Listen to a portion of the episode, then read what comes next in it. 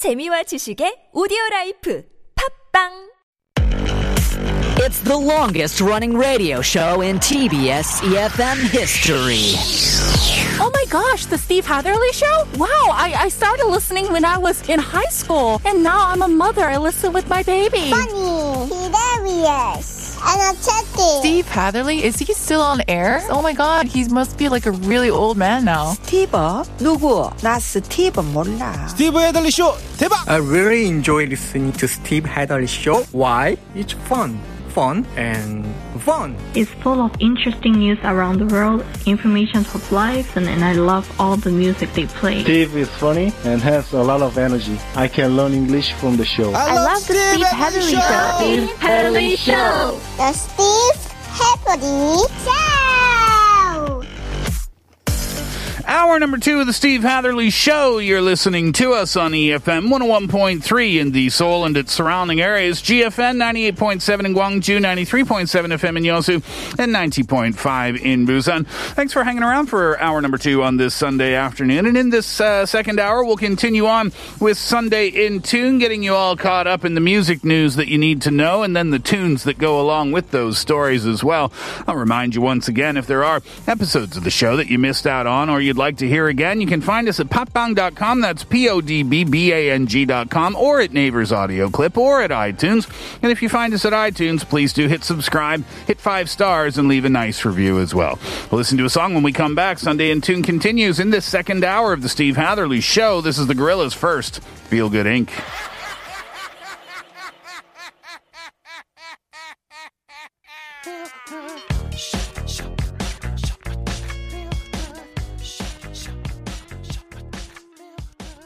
All right, so our theme for hour number two uh, today is really fun. Popular songs that were almost left out of albums. You know, some songs are expected to become hits before they're ever released, while others, they make their way to the top of the charts even though they were almost never included on the albums for which they were intended.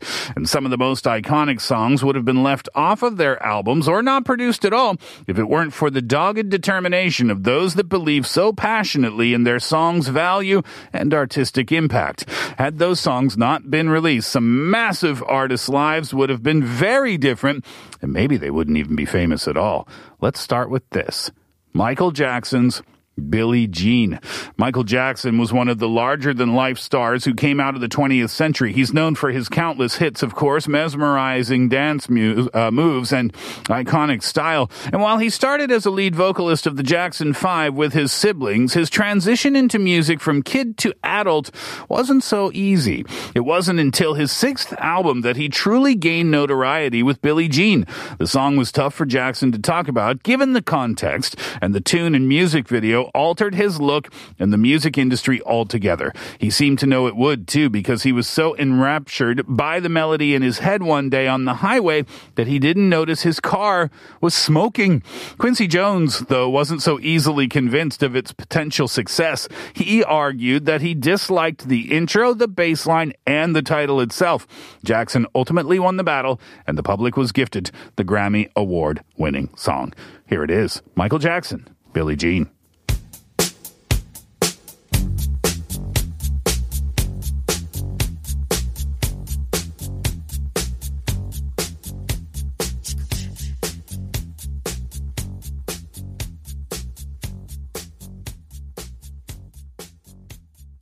Kiss by Prince was originally intended for another group, but after hearing David Z's arrangement, Kiss was quickly reclaimed by Prince for himself. Kiss was his third number one single and has been credited for rejuvenating his career. But you know what? The record label didn't like the song because it was so minimal. But Prince insisted that the song was going to be a hit, and Prince being Prince, he got his way. Would the song have still become a hit if Prince didn't reclaim it for himself? I guess that's something that we will never actually know the answer to. But what we do know is that Prince made it the best it could possibly be. Don't we miss Prince? Here he is with the track, Kiss.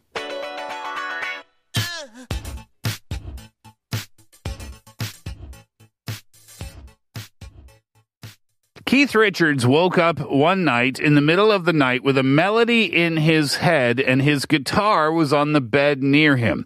Well, after fumbling around in the dark for his portable cassette recorder and pushing the record button, he began playing the eight note riff that he awoke to. He mumbled the words. I can't get no satisfaction before falling back asleep with the rest of the recording being Richards' snoring. After working on the song further, the group settled temporarily on an acoustic version of Satisfaction. We're talking about the Rolling Stones here, of course. Uh, the acoustic version some described as sounding like a Bob Dylan song. However, after changing the sound to match the sexy swagger that the Rolling Stones are known oh so well for, the final version, the finished version, had no further issues making the album at all. I can't get no satisfaction.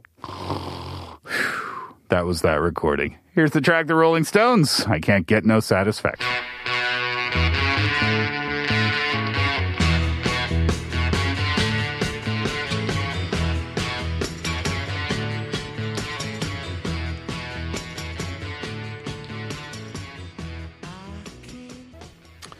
Dave Stewart and Annie Lennox, better known by their band name The Eurythmics, were having a difficult time making it in the music business.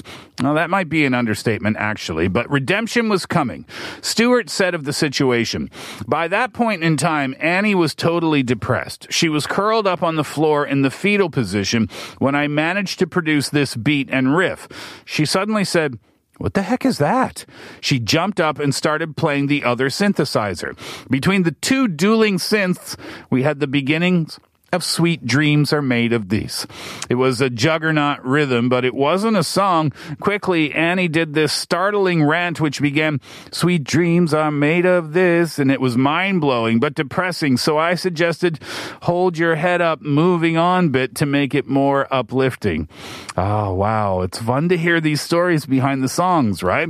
But they thought they had done something great, but the record company disagreed. They said there wasn't a chorus, and they didn't see it working out as a single. Well, after a DJ gained success playing it in his playlist, the label relented. And the song found its way onto the album, quickly becoming a global hit and topping the charts in the US. It is a great song. It is such a great song, isn't it? And again, I love hearing these stories behind the tunes. I've known about this song for what, 30 years it feels like, and now I finally get the story behind it. Here are the Eurythmics before 3.30. Sweet dreams.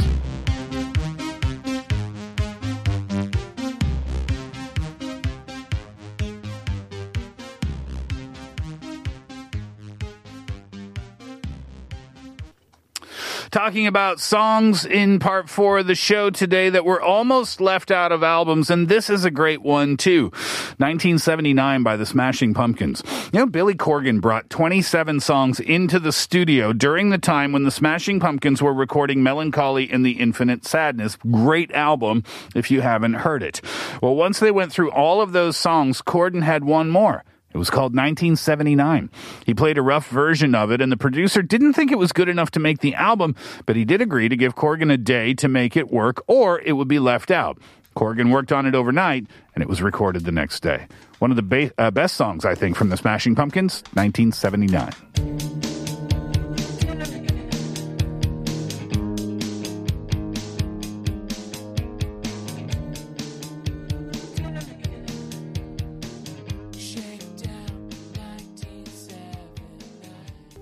Well, this next song, when I tell you that it was almost left off their album, you're going to be shocked. And I'm talking about Queen and the track Bohemian Rhapsody. Freddie Mercury and his legendary rock band Queen were known for pushing musical boundaries and produced some of the true rock classics like Bohemian Rhapsody. Love it or not, the song is unlike any other you've ever heard. Its overture is distinguished and memorable, followed by operatic crescendos, a plethora of instrumentals, and the unmistakable voices of Freddie and his bandmates. But this six minute long rock mega hit almost didn't make the cut. Mercury wasn't all that fond of his own creation initially. At the time, Queen had already achieved success, and Mercury wasn't convinced the song was worthy enough to make the group's 1975 album, A Night at the Opera.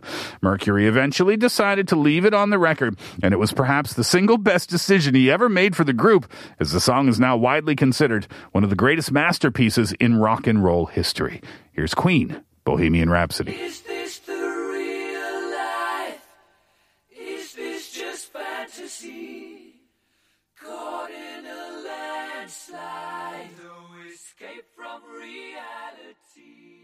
After Like a Rolling Stone was recorded by Bob Dylan in 1965, it was presented at Columbia's weekly singles meeting. Everyone from the A&R and promotion departments at the label loved the tune, but other departments weren't quite as optimistic about its future. The sales and marketing departments had such a different opinion of the song, and if the label believed it wasn't marketable, it was a no go. Their primary objection to the track was that it wasn't seen as mainstream American music. Sure, Elvis Presley and the Beatles made it with rock and roll, but it was a huge gamble for the label to make on a young Bob Dylan. The other main objection was the song's length. It was just under six minutes long, while the average song of the era was just around three minutes. So double that, right?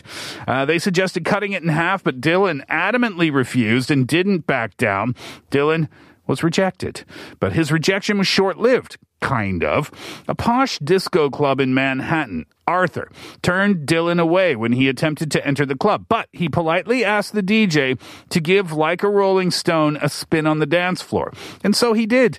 And the patrons danced to every second of the six minute song over and over. With the club being upscale, it had several important people in the music industry inside, and Dylan got exactly what he wanted, and not one second was cut from the track. wow, that's an amazing story for an amazing song. Here's Bob Dylan, like a Rolling Stone. And that'll do it for the Steve Hatherly Show for this afternoon. Thanks so much for hanging out with me over the last couple of hours. We're going to wrap things up today with Nirvana Smells Like Teen Spirit. Enjoy that track, enjoy your day, and we're back tomorrow. Hatherly out.